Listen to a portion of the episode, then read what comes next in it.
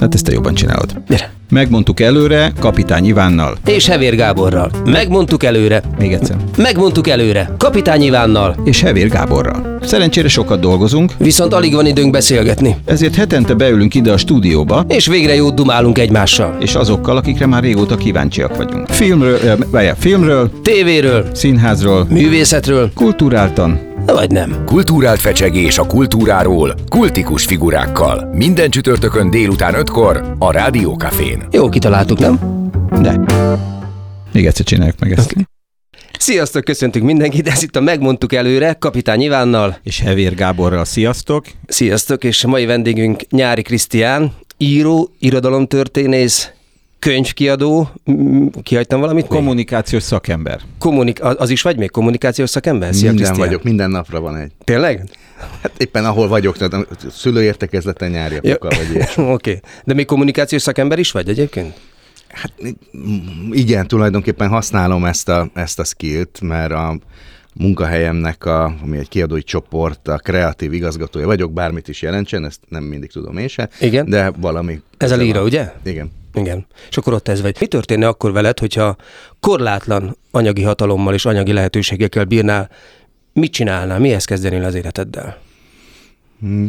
Egyáltalán nem gondolkodtam soha ezen a kérdésen, úgyhogy pontosan tudom, hogy a végtelenre nem gondolkodtam, de hogyha mondjuk nagyon sok milliárdom lenne, akkor... Végtelen. Tehát sose, sose gond. Hát akkor nyilván akikről kell, azokról gondoskodnék, egyébként meg csinálnék többfajta alapítvány, többfajta cél érdekében, de azért nekem is lenne jó sok pénzem, és sokat utaznék, sokat olvasnék, valami munkát biztos, hogy csinálnék. Dolgoznál? Dolgoznál? Igen, igen, de hogy mondjam, úgy, úgy ame- amennyire nekem jó. De azt hiszem nem bírnám ki. Általában nem szoktam kibírni nélküle. Úgyhogy természetesen mindenkinek nagyon megváltozik az élet, hogyha hirtelen nagyon gazdag lesz, bár még nem próbáltam, de itt a lehetőség, tehát rajtam Persze. lehet kísérletezni, akinek sok pénze van, ezt a kísérletet elvégezheti, adják nekem, és kiderül, hogy nem fog megváltozni az életem. Azt hiszem, hogy csinálnék valamit. Meg hát valószínűleg én valamilyen alkotó tevékenységet, és nekem szükségem van arra mindig, hogy, hogy ö, szigorú főnöke legyek saját magamnak. Tehát ugye az írás az például egy ilyen magányos tevékenység, és ez nem megy másként, mint hogyha beosztja az ember, hogy mikor kell csinálni, meg nem Szorít a határidő? Úgyhogy Téged? Nem is a határidő, hanem, hanem nincs egy ilyen napi rutin, akkor, ö, akkor elfolyik, és, és akkor nem csinálom, Úgyhogy az kell, hogy azt tudjam mondani, hogy 9-től egyig fog, ezt csinálom, utána kapok egy utalomfalatot, és aztán ettől. Tehát, tehát ez csak így megy, és azt látom más íróknál is, hogy, hogy akkor lehet nem is csak határidőre, hanem egy épeszű időpontra elkészülni. Úgyhogy valami ilyesmit biztos, hogy csinálnék, hát nagyobb szabadságot jelentene, hogy, hogy több időm van. Azt hiszem, hogy az idő ér a legtöbbet. Igen, ebben egyetértünk. A, amikor azt mondod, hogy, hogy azért csinálnál, meg írnál, meg nem tudom mi, akkor azért nem merül fel benned, hogy végül is ez a határtalan szabadság, amit biztosít a, a korlátlan anyagi jólét, az egyszer csak megengedőbbé tenne téged azzal, hogy ne csinálj semmit? Igen, de, de azt hiszem, hogy szigorú lennék magammal, és ezt nem engedném meg. Mert még annyi mindent szeretnék, Hát csak, a, csak azt nézem is, hogy mit akarnék létrehozni, vagy csinálni. Persze azon el kéne gondolkodni, mert vannak is elképzeléseim, hogy hogyan lehetne normális és olyan jótékonykodni, hogy annak legyen hatása. De azt hiszem, hogy magammal szemben, hogyha írni akarok, akkor ahhoz olvasni is kell, tehát az pedig az kell, hogy az ember beossza az idejét meg. Függetlenül a nagyon sok pénztől, múltkor rendezgettem a könyvespolcomat, és rájöttem, hogy Hát még körülbelül van 30 év, amikor valószínűleg épésszel tudok olvasni, és akkor az egy ilyen optimista dolog, és mondjuk 100 könyvet olvasok el egy évben, hát az akkor is csak 3000, tehát az véges nagyon, és hát ez, hogyha sok pénzem van, akkor se tudom jelentősen megnyújtani, úgyhogy ugyanazt csinálnám. Egyébként elolvasol száz könyvet egy évben? Annyit biztos. Igen. Tényleg? És De hát nézel, abból élek, hogy olvasok. Tehát É, nem persze, olyan, igen, igen. ez csak- hogy milyen hosszú szövegeket meg tudsz tanulni. Jó, hát persze, meg igen, igen, élsz. igen. Ö, Igen, de az, ahhoz nekem is kevés időm van, hogy úgy olvassak elmerülve, fókuszáltam, mindent kizárva, amikor az ember, hogy mondjam, csak a saját gyönyörűségére olvas. Ott például nem tudok annyit olvasni, mint amennyi szeretnék. Igen, igen, vagy ez volt a kérdés, hogy az, ennek a nagy, nagy százaléka nálad ez munka, ezek szerint. Igen, de ez egy jó munka, tehát én azt... Be, persze. De, de valóban, tehát és akkor van, amikor időre el kell olvasnom több könyvet is, és az, az nyilvánvalóan nem lesz annyira mély olvasás, mint hogyha csak úgy le, leülök egy fotelbe, és nem zavarna. Te, mint kiadó kénytelen vagy egy csomó kéziratot elolvasni, vagy könyvet is. Nem? Kéziratot ma már kevésbé, vagy... de kapok azért, inkább Aha. kézkönyveket. Na most erre gondoltam, hogy, hogy, hogy azért ez olyan, mint amikor én forgatókönyvet kapok, vagy ő kap egy olyan szerepet, ami, ami hát azért fizikai fájdalmat okoz az olvasása, hogy ilyenkor mit csinálsz? Hát ilyenkor van végig, ez, bocsánat, kialak... végig olvasod? Hát a legkönnyebb fölismerni a remek műveket, meg a teljesen dilettáns dolgokat. Ahhoz három-négy oldalt el kell olvasni, és kész. De az össze, a legtöbb ö, ilyen típusú, mondjuk egy kézirat esetében a kettő között van. Tehát akkor viszont alaposabban kell olvasni, és ez sok időt vesz igénybe, és amikor egy ember egy idő után már érzi, hogy ez nem jó, akkor sajnálja az időt, de azért általában az szokott lenni, hogy olyan kicsit jó, nem elég jó. És akkor, akkor azért tovább kell olvasni, mert hát, hogyha egyszer csak jó lesz és, és az, az valóban hát az időbe telik. Érdem, én régen elhatároztam, amikor színházba vagy moziba mentem, hogy akármi történik, én végigülöm a, a produkciót, megadva a tiszteletet a, az alkotóknak, de ma már úgy gondolom, hogy, hogy nincs annyi időm. Hogy így van, amikor, én is így amikor... könyvvel így vagyok, félre tudom most már tenni, pedig régen nem, meg a fi- meg filmet is végignéztem, és Hát persze nehéz kijönni moziból, hogyha a, a, a mondjuk ismerősöd az alkotója, akkor végig kell ülni, ugyanez van színházzal is. Szerintem nem szoktam eljönni szünetbe, csak megfelelően átkozom magamat, hogy miért nem jelentettem beteget. De, de mondjuk amerikai filmről jöttem már ki, mert úgy éreztem, hogy ez egyáltalán nem nekem szól, és mit, mit keresek én. De egyébként a kultúra fogyasztásának a, a másik módjai, például filmnézés, színháznézés, az azon kívül, hogy meghív hívnak egyébként magadtól, elmész színházba, vagy elmész moziba? Persze, Persze. Moziba sajnos kevesebbet, egy időben nagyon gyakran jártam, de azért engem is mindig elcsábít az otthoni filmnézés, miközben az élményhez szerintem hozzátartozik a nagyvászon, de színházba persze. Uh-huh. Amikor ilyen ö, könyveket olvasol, ami munka, akkor ugye a, a, a szakmai ízlésedet azt ki kell tágítani, ugye, mert nem biztos, hogy az ízlésednek megfelel, de mondjuk azt mondod, hogy szakmailag az az írásmű az rendben van. Hát inkább valami olyasmi történik ilyenkor, hogy, hogy van az ember fejében egy elképzelt célközönség, akinek ez szólhat, és azt próbálom megítélni, hogy ez vajon őket tényleg megszólítja-e, ők adnának-e pénzt egy ilyen könyvért, és valóban akkor nem az számít, hogy egyébként nekem ez az ízlésem vagy sem. Volt már olyan, hogy valamit olvastál, ami ami határtalanul tetszett neked, mint Nyári Krisztiánnak, de azt gondoltad, hogy hát ez öt ember fog ezért. Nagyon sokszor van, nagyon sokszor van. Hát én, én nagyon szeretem a, a, az olyan típusú ilyen filológiai munkákat, amik hát szakmai, és meg vagy a, ugyanilyen a, a történelem, művészet történetet, egy csomó minden nekem nagy örömet okoz elolvasni, és tudom, hogy még vagyunk öten tényleg.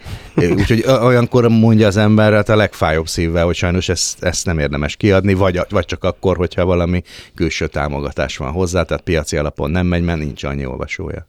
Mit láttál legutóbb tévésorozatot? Nézel -e egyáltalán sorozatokat? Ö, nézek, és ö, legutóbb éppen abba hagytam egyet, aminek elfelejtettem a címét, mert annyira hülye a magyar címe, egy amerikai tévésorozat, amelyben egy faluban feltámadnak a holtak, és ott mindenféle csinálnak. Egyáltalán nem rossz, de az a fajta rossz, amikor, amikor behúz és végignézed, de ha kihagysz két napot, akkor már nem érdekel. Tehát ez egy, és rájöttem, hogy ez egy típus. Tehát, hogy ott, ha nem föntartja az érdeklődésedet, már néznéd a következőt, de nagyon könnyű elveszíteni. És ami hát mindenki látta, és nekem csak most jött össze, így a karácsony környékén megnéztem a Downton Abbey-t, vagy megnéztük elejétől a végéig, hát az pedig pokolja jó. Igen, igen, az egy, nagy, az egy fantasztikus sorozat lett. De olyan vagy akkor, hogyha elkezdesz egy sorozatot, akkor ameddig bírod, addig nézed? Hát az túlzás, hogy el tudok benne fáradni, de hogy akkor folytatom. Tehát, hogy azért egy, egy évadot azért egy, egy hét alatt azért. Egy hét alatt meg kell nézni. És amikor sokat dolgozom, akkor direkt nem kezdek bele sorozatnézésbe. Egyébként mert... mikor dolgozol? Éjszaka? Nem, általában két etapban reggel szoktam, meg, meg délután. Meg hát attól függ, hogy úgy, úgy, ugye nekem egy része az, hogy kutatási rész, akkor könyvtárazok, az pedig a könyvtár nyitvatartásától függ, vagy írok, vagy pedig megyek ide-oda, amoda, mert az is hozzátartozik, illetve van egy kiadói rész, ami hát inkább ilyen hivatali jellegű tevékenység. Ezt het, héten belül is be kell osztani, meg napon belül is, de hát ugyanúgy, mint hogyha valaki egy gyárban dolgozik, annak is Persze. beosztják az idejét, csak itt én vagyok a gonosz főnök is egyben. Én egyszer láttam a Neil Simonnal egy portréfilmet, amiben ő a lakásával szemben fenntartott egy kis irodát, ahol minden reggel nyolckor átment, és délután négyig írt. Tehát ő elment dolgozni, és elmondta, hogy ő nem is tudna már, nem tudna otthon dolgozni, meg, meg nem tudom mi, neki, neki ez be kell lendülnie, mert hogy... De hát erre találtak ki régen a kávéházat, de hát én is tudok ilyet, a kiváló Alexander Brody, aki tavaly halt meg, neki a lakása mellett volt egy picike lakás, egy egyszobás garzon, ami a dolgozó lakása volt,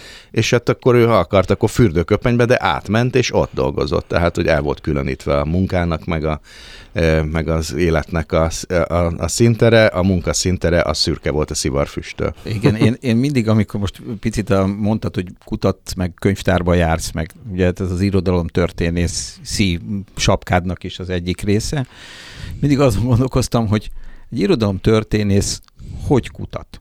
Tehát, hogy egyszer csak hogy kerülsz oda, csipesszel fogsz régi leveleket, amiket írnak, meg, eh, vagy, vagy megnézel egy másik munkát, ahol össze vannak gyűjtve. Tehát, hogy... A sajnos ritkán van, bár azt nagyon élvezem, de az inkább tényleg csak ilyen, olyan, az, mint amikor az ember elmegy múzeumba, tehát akkor is tudod, hogy mire használták a Szent Koronát, ha nem nézed meg.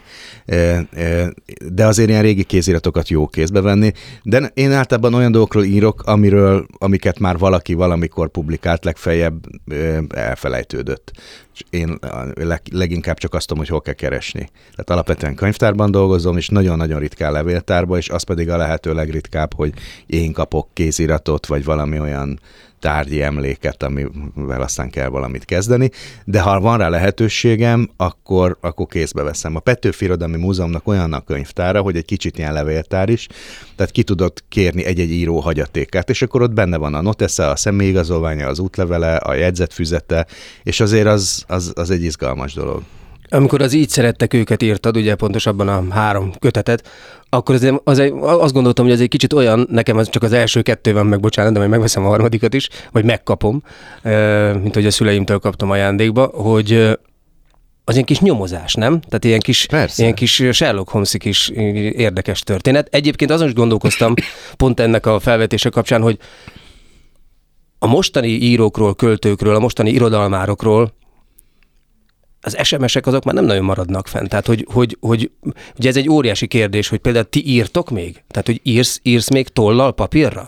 Ez olyannyira egy fontos kérdés, hogy ez nem csak számomra, hanem, a, hanem mindenfajta ilyen filológiai alapú szakmának, történészek, művészettörténészek, irodalomtörténészek, és lehetne sorolni, ez néznek szembe azzal, hogy az elmúlt 30 évet nagyon nehéz lesz rekonstruálni, és különösen az utolsó tized.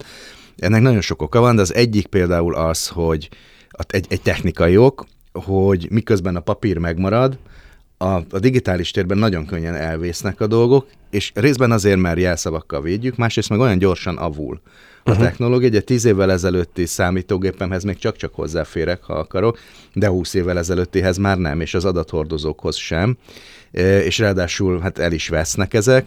E, és akkor még van egy olyan rész, hogy nem tudjuk, hogy hogyan dolgozik, mondjuk, hogyha éppen irodalomtörténész. E, az, hogy hogyan született a, a szózat, azt tudjuk, mert megvan a kézirata, és ott van áthúzva, és föléírva, és, ja, tényleg, igen. és akkor kitalálta, hogy rendületlenül, és odaírta, de ilyen nincs, hát most képzeljük el ugyanezt, kitörölte a szövegszerkesztővel, és akkor a törölt fájlok között megtalálták, hát nem valószínű. És van még egy nagyon fontos dolog, hogy ugye a legtöbb ilyen filológiai szakma nem csak a magukat a, a kész műalkotásokat, vagy gyújtongó beszédeket, meg ezeket nézi, hanem az ilyen metaszövegeket, tehát napló, levél, emlékirat, stb., ami hátra maradt írásos formában valakiről. És hát nem csak, hogy nehéz lesz ezeket megtalálni, hanem másként is a, a szöveg maga más. Tehát nem tudom, mikor kaptatok levelet élő embertől. Robotok, pont ezen gondolkoztam, akartam is kérdezni, te, Iván, te mikor írtál utoljára valakinek valamit papíron? Hát megmondom őszintén, hogy ö, talán egy vagy két éve hülyeségből a, a feleségemnek írtam egy ilyen születésnapi levelet. De... Hülyeségből? Hát nem úgy hülyeségből, hanem vic, vicceskedve. Tehát, hogy... És te de szoktál írni, Krisztián? Na, nem, papíron nem. Én utoljára a szintén tavaly elhunyt 90 éves magyar tanáromtól kaptam levelet, mert ő még vette a fáradtságot, hogy leírja egy papírra, elmenjen a postaládáig, bedobja. És hát élő embertől nem, nem tudom hány éve nem kaptam. És ugye ezzel az is van, hogy, a, hogy tulajdonképpen azt mondhatnánk, hogy nem baj, mert hát e-maileket még csak-csak írunk, de az a helyzet, hogy a, az levelezés történetében az elmúlt 5000 év az nagyjából hasonlóan zajlott. Valaki leírt valamit valamire, ez lehetett egy agyaktábla, mert vannak Igen. 5000 éve agyaktáblán megmaradt levelek, vagy egy papírus, vagy papír, vagy vitte a postás, vagy a futár, ez tök mindegy. A közös az volt benne, hogy kellett egy időnek eltelnie, míg a, a, a, a levél elküldésétől az olvasásig eltelik egy kis idő, és ezt az írónak tudnia kellett, vagy hát legalábbis be kellett árazni, hogy ez egy nap, két hét, egy hónap, stb. Ezért legalább arra az időre érvényesnek kellett lenni, amit leírt, ez hosszabban írt, és végig gondolva, hogy mi fog történni.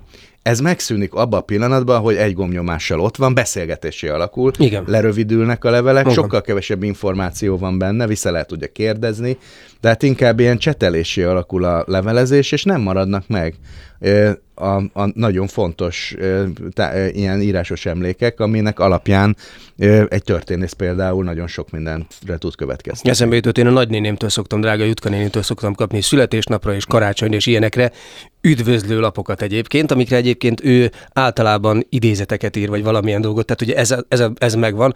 Az nagyon érdekes, visszatérve arra, amikor a kutatómunkát végeztél, hogy nyilván tudtál, tehát volt egy előzetes tudásod arra, hogy kik, kiknek a szerelmi életét kell fölgöngyölíteni. Ezt ez is egy kutató munka része volt, tehát volt olyan, akit megtalálták közben, hogy úristen, erről senki nem ért, hogy itt van valami ö, titkos szál, vagy valami, amit eddig még nem fedett fel senki. Hát először, amik, először az volt, hogy azokat a történeteket írtam meg, amik a fejemben voltak. Nagyjából legfeljebb utána kellett nézni, hogy akkor pontosan hol, milyen évben, hogy az adatok rendben legyenek. De aztán elkezdtek kérni az olvasók olyan történeteket is, vagy olyan Igen, mert ez a Facebookon kezdett el igen, terjedni. Pont, pont azt akartam kérdezni, hogy a, ugye a legelső Facebook posztot ezzel kapcsolatban. Tehát, hogy az a gondolat, hogy itt én most erre ráleltem, és ezt most közé, csak hogy nagyon kitaláltam, de ez nem így volt, hanem közé tettem egy képet, ami nekem is nagyon tetszett, és úgy szembe jött a neten. A Radnóti házaspár áll egy sípáján, és a, kitettem, és írtam hozzá egy mondatot. És ez valahogy annyira impulzív ez az egész, hogy ott áll egy fiatal pár, olyan véletlenül még a ruhájuk is, mintha most fényképezték volna, de közben tudjuk az egész történetüket. És ezért ezt nagyon sokan megosztották, úgyhogy másnap kitettem egy másik ilyen archívképet, akkor a Kosztolányi házaspárról, két mondat vagy három, és aztán egy idő után eljutott odáig, hogy kicsi történetek lettek ebből, és aztán elkezdtek kérni. Szóval ezt nem találtam ki, hanem kitalálódott, vagy, vagy lassacskán kialakult és, és akkor idő után már utána kellett néznem. Tényleg az a versenyelőnyöm, hogy tudom, hogy hol kell utána nézni, mert voltam valaha rendes irodalomtörténész is, tehát tudom, hogy mi hol van. És, és e, tulajdonképpen ennyi. Tehát nekem is nagyon sokszor van, amikor meglepetés, vagy... De vagy... volt ilyen, volt konkrét személy, akire azt mondtad, hogy nézzük már meg őt is, mert őről nem nagyon tudjuk, hogy ez van, és akkor az fel, fel, felsejlett valami. Hát rengeteg részben van olyan is, amikor ismert embernek egy kevéssé ismert története, meg van olyan, hogy nem gondolunk rá, hogy érdekes. Benedekelek, ezt például javasolták, és semmit nem tudtam Benedekelek életéről, és kiderül, hogy egy iszonyú izgalmas, és nagyon szép és felemelő ö, sztori van mögötte, vagy pedig olyan, ami ismered a szerzőt, vagy mindenki ismeri, tudom én, Kosztolányi Dezsőtől ö, ö, Szabó Lőrincig, kiderülnek az elmúlt 10-15 évben is olyan történetek, amiket nem ismertünk, és meglepetés, és van mit elmesélni belőle. Titkos szerelmek például? Hát például igen. Mondok egyet, a, a, a, ami tíz évvel ezelőtt azért nem írtam meg, mert még nagyon új volt, és ilyenkor mindig mérlegelni kell, hogy mihez fűrződik magasabb rendű érdek a megismeréshez, legyen az akár tudományos, akár valamiféle szórakoztató jellegű megismerés, vagy pedig a személyes adatok védelme. És akkor még úgy éreztem, hogy, hogy inkább az utóbbi. Ez 50 évig titkosított dolog volt, ami, ami akkor került elő, hogy Szabó Lőrinc élete utolsó szerelme, egyébként a legjobb barátja felesége, I. és Gyuláné Kozmuca Flóra, József Attila Flórája volt. Tehát, hogy van egy asszony a magyar kultúrtörténetben, akihez a saját korának három legnagyobb költője írt szerelmes verseket, összesen 150-et, és hát nyilvánvalóan a családtagoknak, főleg és Gyula családjának ez egy... Nem esett ezt, jól. Igen, és akkor ezt megírták mások, és hát egyértelmű a történt, hogy ez így is, így, valóban így történt, és azóta eltelt tíz év, és, és ma már nincs erről vita, meg, meg hát gond, talán már túltették magukat rajta, és szerintem fontos. Mert például ebből tudjuk meg, hogy azok a versek, amiket élete végén írt szerelmes versek, azok egy ciklusban rendeződnek, és mi mögötte a történet. Ami egy, meg, meg ez más szempontból is nagyon érdekes, mert arra is azt is megmutatja, hogy ez milyen, milyen nehéz döntés. Szabó Lőrinc halála után a családja úgy döntött, hogy elmeséli az olvasóknak, hogy a 26. év című szonettciklus, amik hát, zömmel szerelmes versek, az nem a feleségéhez íródott, hanem az öngyilkossá lett szeretőjéhez. Ezt nagyon nehéz lehetett így eldönteni. Ők úgy gondolták, hogy ez van olyan fontos információ, mert enélkül máshogy olvassuk ezeket a verseket, de hát közben mégiscsak arról szólt, hogy a, a apuka megcsalta mhm. anyukát, és nem is akár kivel, hanem a e, legjobb barátnőjével a, a, az édesanyjának, és ez 25 éven keresztül tartott, de mégis úgy érezték, hogy ez, ez akkor is fontosabb, hogyha nekik ez, ez nem esik jól ezt hallani. E, meg arra is jó példa, hogy hogy el tudjuk választani magunkban az életrajzot, meg az életművet. Szabó Lőrinc szerintem a 20. század egyik legfontosabb, legjobb magyar költője, nekem legalábbis nagyon fontos, de hát megismerve ezeket a történeteket, hát hogy mondjam, ennyi szóval nem volt remek ember. Tehát, hogyha van minősített esete az, az ilyen szerelmi háromszögeknek, akkor az ugye az, hogy a feleséged legjobb barátnőjével lehetőleg ne, valamint a legjobb barátot feleségével lehetőleg ne, ő megcsinálta mind, mind a, a kettőt. kettőt. Igen. Igen, ez egy pont most egy olyan ponthoz értünk szerintem, ami a tévésorozatnál az a cliffhanger, amit, ami, ami a folytatásnál nagyon izgalmas lesz és folytatni is fogjuk a vendégünkkel, Nyári, Nyári Krisztiánnal. Ez itt a Rádió Café 98.0, ti pedig a Megmondtuk előre című műsort halljátok Kapitány Ivánnal és Hevér Gáborral. Megmondtuk előre. Kulturált fecsegés a kultúráról, kultikus figurákkal. Sziasztok, ez itt a Megmondtuk előre, Hevér Gáborral. És Kapitány Ivánnal, ez pedig a Rádió Café 98.0, és vendégünk még mindig Nyári Krisztián, író, irodalomtörténész, kiadó, kreatív igazgató, és kommunikációs, szakember. szakember. Igen, kommunikációs szakember. Ott hagytuk el, hogy... hogy Te most kommunikált szakembert mondtál egyébként tényleg? kommunikációs Kommunika... helyet, de az, is jó, az is jó. Egyébként persze. Ott hagytuk el, hogy ugye Szabó Lőrincről meséltél egy-két érdekesebb helyzetet, meg azt, hogy kiderültek olyan dolgok az irodalom történetben, amik a magánéletre is kihatással voltak, és mondtad, hogy ezt kicsit nehezen fogadta a család, és Ugye, Már az ő családja. Hát az ő családja, igen, nyilvánvaló. Egyébként az, a, a, ő családja az ma már csak leszármazottak, és ők ezt pontosan tudják, és mindenben nagyon segítőkészek, tehát ők, a, ahogy mondjam, a, a, a lehető legjobb fej örökösök közé tartoznak, tehát ők tudják, hogy, hogy az nagyon fontos, hogy megismerjük ezeket a történeteket, mert különben tök más, hogy olvasnánk azokat a szövegeket is. Ezt akartam kérdezni, tök másként olvasni? Tehát engem, aki nem vagyok ennyire benne, most előveszek egy Szabó Lőrinc kötetet, akkor másképp fogok arra a szerelmes versre gondolni, csak azért, mert illetve nyilván, hogyha tudom, picit másképp gondolok, de tökéletesen mást élményt fog adni nekem? Hát azt mondanám, hogyha mondjuk vegyünk egy, hogy egy ilyen laboratóriumi helyzetet, hogy mondjuk egy magyar kultúráról, magyar költészetről semmit nem tudó norvég embernek egy tökéletes norvég műfordításban a kezébe adnak a, mondjuk ebből a 26. évből egy, egy verset, ami, ami arról szól, hogy hogy néz azzal szembe, hogy öngyilkos lett a szerelme körülolvas egy szép szerelmes verset, nem nagyon tudja, hogy mi van a háttérben, de valahogy érzékeli, hogy egy tragédia, meg a szerelem, tud vele mit kezdeni.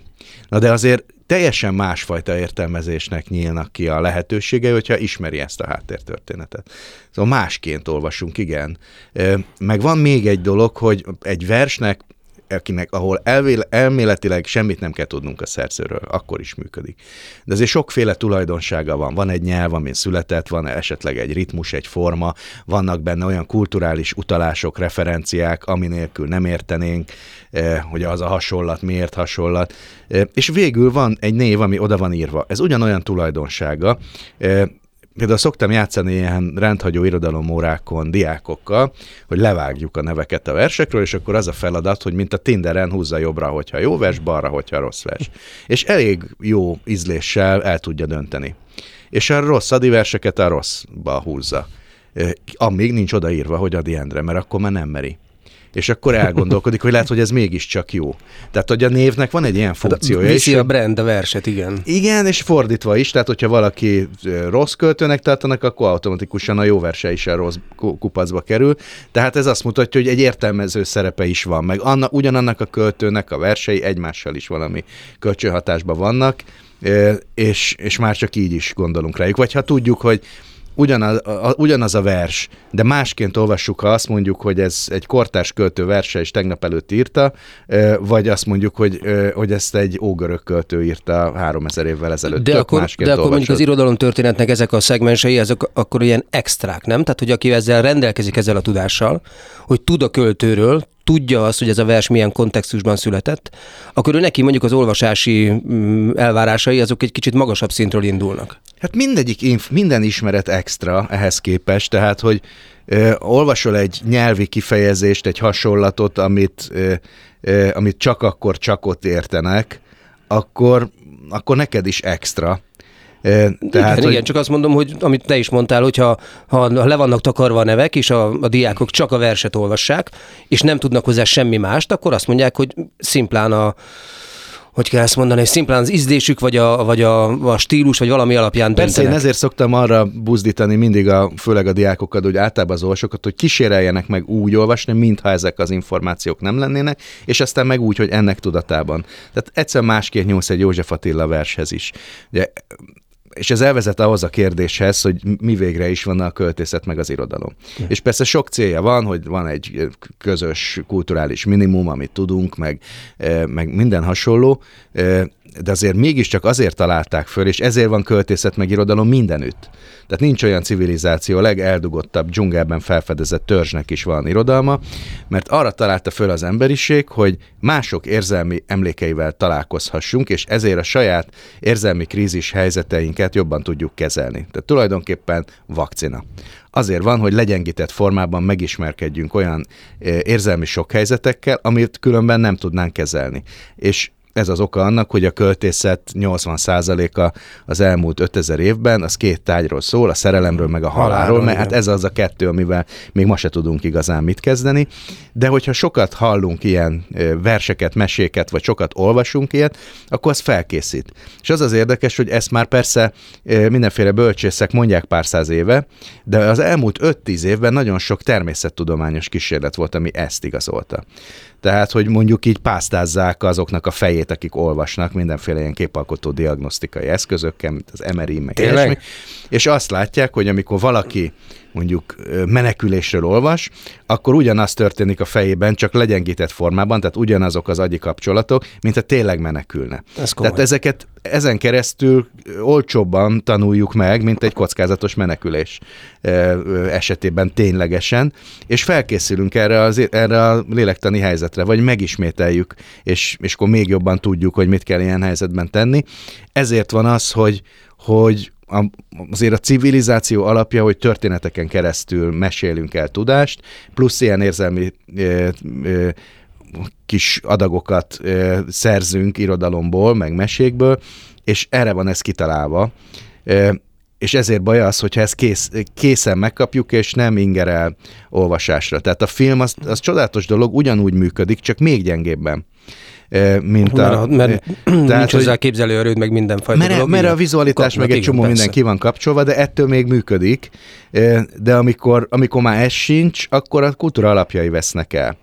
És például az egyik legnagyobb ilyen típusú veszély az az, hogyha ha elveszítjük ennek a mélyolvasásnak a, a lehetőségét, vagy a, a, a tudását. Magyarán az, hogy el tudjunk merülni egy történetben, vagy egy irodalmi műben mert általában az történik, és ez pedig a, szintén az elmúlt tíz év hozadék, hogy annyit kell olvasnunk egyetlen nap alatt, hogy nincs időnk olvasni. Ez a lényeg, Tehát, igen. hogy zúdulnak ránk a képernyőkről innen-onnan a szövegek elképesztő mennyiségben. Azt mondják, hogy egy nyugati emberre annyi ilyen alapinformáció zúdul egyetlen nap alatt, mint egy Shakespeare korabeli emberre egész életében. Ez És a- ezt, ezt nem lehet abszolút. feldolgozni. Igen. Ezért úgy védekezünk, hogy kizárjuk a, ezeknek az információknak egy részét, próbálunk a vastagon szedett részből, meg a képaláírásból, meg a címekből valami levonni, és ez fontos tulajdonsága az embernek, tehát nem, nem mondom, hogy erre nincs szükség, sőt, nagyon is van, hogy valahogy a, az információk erdejében mégiscsak el tudj boldogulni, de ha ennek az az ára, hogy elveszíted azt a képességet, hogy, hogy mélyen a szöveget megértve, végig gondolva, vagy akár csak az érzelmeidet szabadon engedve elmerülj egy szövegben, akkor annak olyan kárai lesznek, ami nem a műveltséggel meg ilyenekkel kapcsolatos, hanem például olyan tulajdonságok korcsosulnak el, mint a kreativitás. Nagyon, eh, nagyon szoros eh, kapcsolat van a kreativitás meg a történetek olvasása között. Eh, Tehát ezt már szintén tudományos kísérletek igazolták, mert az végül is a kreativitás valami olyasmi, hogy tudok-e másként dönteni? Van-e, vannak-e új kérdések és azokra új válaszok, és ez, egyszerűen az irodalom ezt karban tartja. De van még egy ilyen készsége, az empátia. Mert hát végül is az irodalom az a más valaki bőrébe bújás képessége. Elképzelem, hogy a mesehősnek, a királyfinak, királylánynak milyen lehet, vagy aki a versnek a beszélője, ő mit érez, és ennek alapján tanuljuk meg akkor is, hogyha kereskedők vagyunk, hogy ez a másik mit szeretne, és akkor csináljuk jól, ha ezt többé-kevésbé eltaláljuk. És a rossz hír az, hogy a, az, az internet ö, galaxis az erre veszélyes, tehát hogyha nem tudunk ö, ö, ilyen mélyen elmerülni egy szövegben, akkor ezeket a képességeinket elveszítjük, sőt az intelligenciának se tesz jó, különösen jó, tehát évről évre csökken a, a nyugati civilizációban picikét, de azért évről évre az intelligencia szint, de a jó hír pedig az, hogy napi 20 perc olvasással ez visszahozható. Tehát tényleg olyan, mint az edzés. Oké, és akkor merül fel a kérdés, olvasnak az emberek? Olvasnak. Hogy mondjam, attól függ, hogy optimisten vagy pessimisten nézzük ezt Nézzük a dolgot, hogy félig tele van a pohár, vagy félig üres. Akkor azt mondom, hogy a pessimisten, akkor félig üres. Most volt egy nagy olvasáskutatás 2020-ban Magyarországon, amit a Tárki végzett, ami azért jó, mert ők ezt már 30 éve csinálják, és ezért van egy idősor, tehát össze tudjuk hasonlítani. Ma már többen vannak azok, kicsivel, akik az előző évben semmilyen könyvet nem vettek a kezükbe, mint azok, akik igen. 53%-a a magyar felnőtteknek nem olvas, 47 pedig olvas. A nőknél egyébként még többségben vannak az olvasók. De ez nemzetközi összehasonlításban nem nagyon rossz. De nálunk is egy romló tendencia, és inkább azt látjuk, hogy aki nem olvas, az nagyon nem olvas, aki pedig olvas, az, az nagyon is olvas. Tehát ők viszont többet olvasnak, ez mondjuk a jó hír, mert tehát az egész világon a, a, a könyvpiac az folyamatosan növekszik, most már lassan tíz éve, a Covid egy kicsit visszavetette, de aztán sokkal nagyobb lendülettel indult el. A gazdasági válságok persze nem tesznek jót neki, úgyhogy majd meglátjuk a jövő évet, de egyelőre az a tapasztalat, hogy akik olvasnak, sokkal többet És azt olvasnak. lehet tudni, hogy mit olvasnak? Hát nagyjából lehet tudni, alapvetően történeteket, Történeteket, szeretnek olvasni. Igen, arra, volt, arra lettem volna kíváncsi, bocs, hogy a szabad vágok, hogy, a, hogy, hogy verset, azt hogy olvas az ember? Verset tulajdonképpen, vagy verses kötetet kevesen vásárolnak, de ez mindig is így volt. Mert ez olyan furcsa, hogy leülök és elolvasom Adi összest, az olyan... Az olyan az, hát az, a furcsa. legritkább, ha valaki úgy olvas. Én Igen. ezt egyébként szoktam ajánlani, mert ez is az edzés része. De Hogy ugye, bocsáss meg, régenben még újságok voltak arra hivatottak, hogy megjelentettek verseket, és akkor egy, egy újságban volt mondjuk három vagy négy vers, amit egyébként Sőt, egy, egy átlagos magyar vidéki napilapban hétvégén volt vers. Így van. Ennek már vége, és nincsenek a televíziókban, rádiókban irodalommal kapcsolatos műsorok. Egy csomó minden nagyon gyorsan megszűnt, tehát a kulturális sajtó sokkal kevesebb embert ér el, és eh, hogy mondjam, kevésbé acélosan működik. De helyette próbálnak, vagy próbálunk mindenfélét kitalálni. Azért a közösségi médiában is vannak olyan helyek, ahol, ahol irodalommal lehet találkozni. Fölértékelődött újra a közvetlen találkozás a szerzők és a közönség között. Kicsit az történik, mint ami 15-20 éve a zeneiparban történt, amikor bedőlt a CD piac, Aha.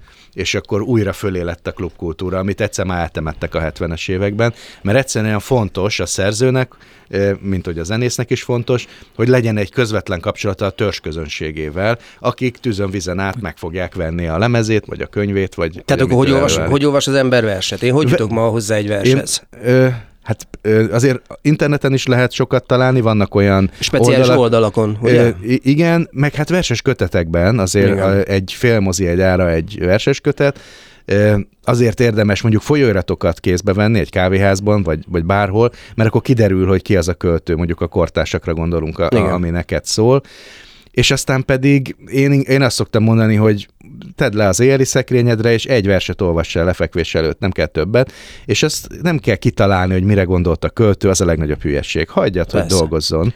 És, az, az általános, általános iskola óta már túl vagyunk ilyen. És, és akkor is működik, hogyha ha te rezonálsz rá, hogyha egyébként nem érted, nem kell azt érteni. Uh-huh. A versnek nem az a dolga, hogy, hogy megérts, hanem az, az alapvetően tényleg a, a, a, a mások érzelmi tapasztalatainak a, az átadása és, és ugye ezt a legtömörebb formában tudja csinálni, tehát, hogy mondjam, nagyon olcsó dolog is, gazdaságilag is megéri verset te, olvasni. Te hogy olvasol? Olvasol-e például e-könyvet? Mi a véleményed róla? Nekem nincsen rossz véleményem az e-könyvről, mert nagyon hasznos tud lenni. Én nem, nem nagyon olvasok, legfeljebb repülőn. Ugyanis az van az e-könyvvel, és ezt is igazolják már kutatások, hogy mivel kialakul bennünk egy ilyen ö, olvasási stratégia a digitális betűvel kapcsolatban, ezt is hajlamosak vagyunk úgy olvasni.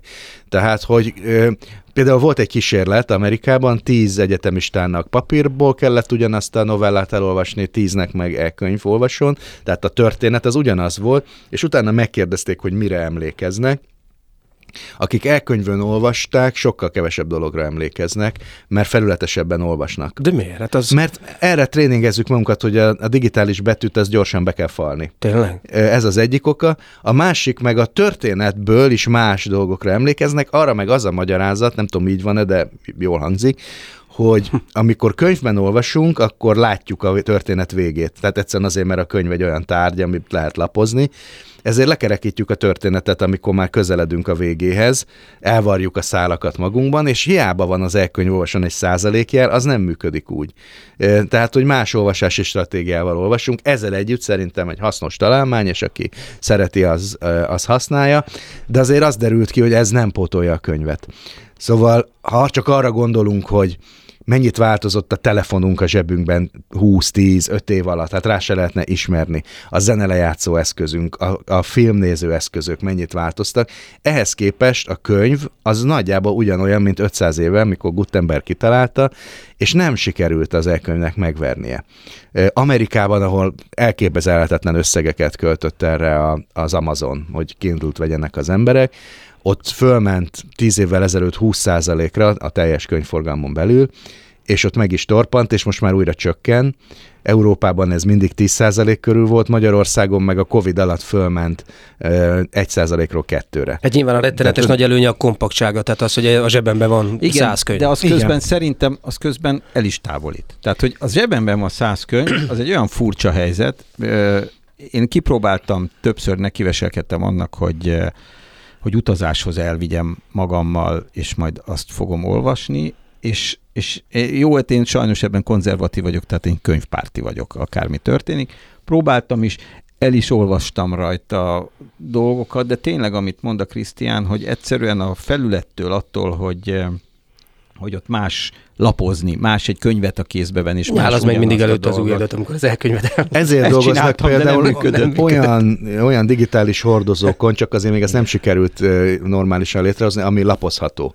Igen. Mert hogy talán ez hiányzik. Mindenesetre az e-könyv az, az nem tudta pótolni a könyvet, és a, a könyvnek azért van még egy tulajdonsága, hogy ez nem csak egy adathordozó, hanem egy tárgy is, amit ajándékba lehet adni és azért a, a könyvek jelentős része ajándékkönyv, egy, legalábbis a legtöbb könyv az a világon, vagy a nyugati világban november-decemberbe fogy el. A teljes könyvforgalom harmada három hét, vagy három-négy hét alatt zajlik, ami azt jelenti, hogy könyveket adunk ajándékba, mert aki szeret olvasni, az, az könyvet vár ajándékba, és könyvet is ad ajándékba, és hát ez egy fájlokat meg nem lehet ajándékba adni, vagy hát lehet, de De nem, nem meg, szokás. megvásárolt, én meg kaptam mondjuk, nem ajándékba, de kaptam már megvásárolt elkönyvet például. Tehát átadták nekem azt a Ja, történetet. persze lehet, de van, olyan, mégsem, van olyan, volt olyan könyv, nem ugye, mert az is kérdés, tudod, megveszed, helytakarékosság megint, Ez egyre, egyre fontosabb. Hát bezony, és akkor azt mondod, hogy a, a 600. vagy a 3000. könyved mellé elolvastad és betetted. Van olyan könyv, amit például te például többször elolvastál? Van, éppen most olvasom a Háború és békét, amire nem gondoltam, hogy Az újra neki fogok futni, de, de egyetemista koromban olvastam, most elkészült egy, egy új fordítás, és megkaptam karácsony előtt, és pont, pont azt a fajta olvasást akartam, hogy, hogy szépen elmerülni, lassan olvasni, és arra, arra teljesen jó, és időről időre van, amit egyébként újra elolvasok. Tehát újra, újra leveszed, és, a, és akkor mondjuk, akkor, hiszen a történetet már tudod, még akkor is, amikor először olyan, olvastad, és olyan, dolgokat volt. veszel benne észre, amit korábban nem, Nem. vettél. Uh-huh. Szóval például nekem a száz év magány olyan, hogy tíz évente elolvasom, úgyhogy most már szerintem a negyediknél tartok biztosan, vagy az, az időszerű, és mert tíz éves koromban még nem olvastam. Igen. És és azt vettem észre, amikor legutóbb néhány éve olvastam, hogy teljesen más részekre figyelek fel, ne, olyan összefüggésekre, amit, amit, amit korábban átugrottam, úgyhogy nyugodtan lehet újra és újra Olvasol olvasni. krimit? Megy, vagy Abszolút. mondjuk rejtőt? Rejtőt már rég olvastam, de én nagyon szeretem. Azt mondják egyébként magyar tanárok, meg, meg olyan emberek, akik szeretik rejtőt, hogy most jutott el odáig rejtő, hogy már nem értik a fiatalok. 20 éve még értették. Egyszerűen olyan nyelven tényleg? beszél, ami, amit ma már nehéz megfejteni. Hát ez mindenkivel megtörténik. Azt mondják, hogy kb. 70 év, amíg kortásnak érzünk egy szöveget, és utána már nehéz. És valószínűleg ez van rejtővel. Nem értik a poénokat, a helyzeteket, szóval a, rajongók még sokáig fogják olvasni, de már nem olyan Én népszerű. például rajongó vagyok, tehát hogy... De krimit azt rendszeresen, tehát azt én nagyon-nagyon szeretem.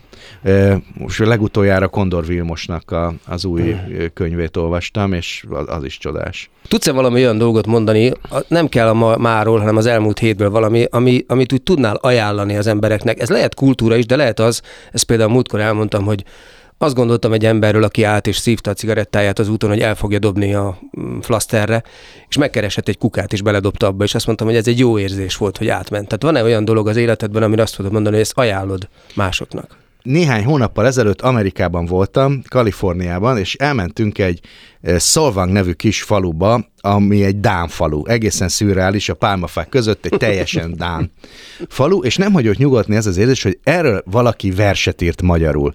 De annyira valószínűtlen volt, hogy miért írna verset egy Dán, Kalifornia egy Dán faluról valaki, de végig, amíg ott voltunk, ez, ez nem ment ki a fejembe, aztán elmentünk, és elfelejtettem ezt az egészet, és ma, hogy láttam a Facebookon, hogy Váradi Szabolcs 80 éves, beugrott, hogy ő írt erről egy verset, és egyszer ezt elolvastam egy folyóiratba, és ő a 80-as években ott járt, és erről a teljesen szürreális dologról írt egy verset, és most elő is kerestem, és meg is osztottam az oldalon, és, és válaszolt is rá, hogy tényleg így történt, és hát ez nekem egy nagyon jó érzés volt, hogy, Tök hogy, jó. hogy tudod, van egy csomószor, hogy, hogy tudod, hogy érzel, hogy valamire gondolni kéne, vala, és nem találod azt a szálat, és a, előjött belőlem ez az érzés, hogy ott szenvedtem, vagy nem szenvedtem, de hogy egy órán keresztül egy, egy Dán cukrászdába ültem, és ezen gondolkodtam, hogy erről hol olvashattam, és, és közben azt mondtam magamnak, hogy biztos, hogy sehol. Szóval de nagyon jó érzés volt, hogy ez megtörtént. Hát nagyon szépen köszönjük, hogy itt voltál. Mi megmondtuk előre, hogy itt megmondtuk leszel. előre, hogy itt leszel, és megmondtuk előre, hogy jó lesz. Nagyon szépen köszönjük vendégünknek, Nyári Krisztiánnak. Ez volt a Megmondtunk előre Kapitány Ivánnal, És Hevér a Gáborral. Rádió Café 98.0-án. Sziasztok! Sziasztok. Sziasztok! Megmondtuk előre. Kulturált fecsegést hallottatok a Rádiókafén. Az összes adást meghallgathatjátok a rádiókafé 98.hu-n.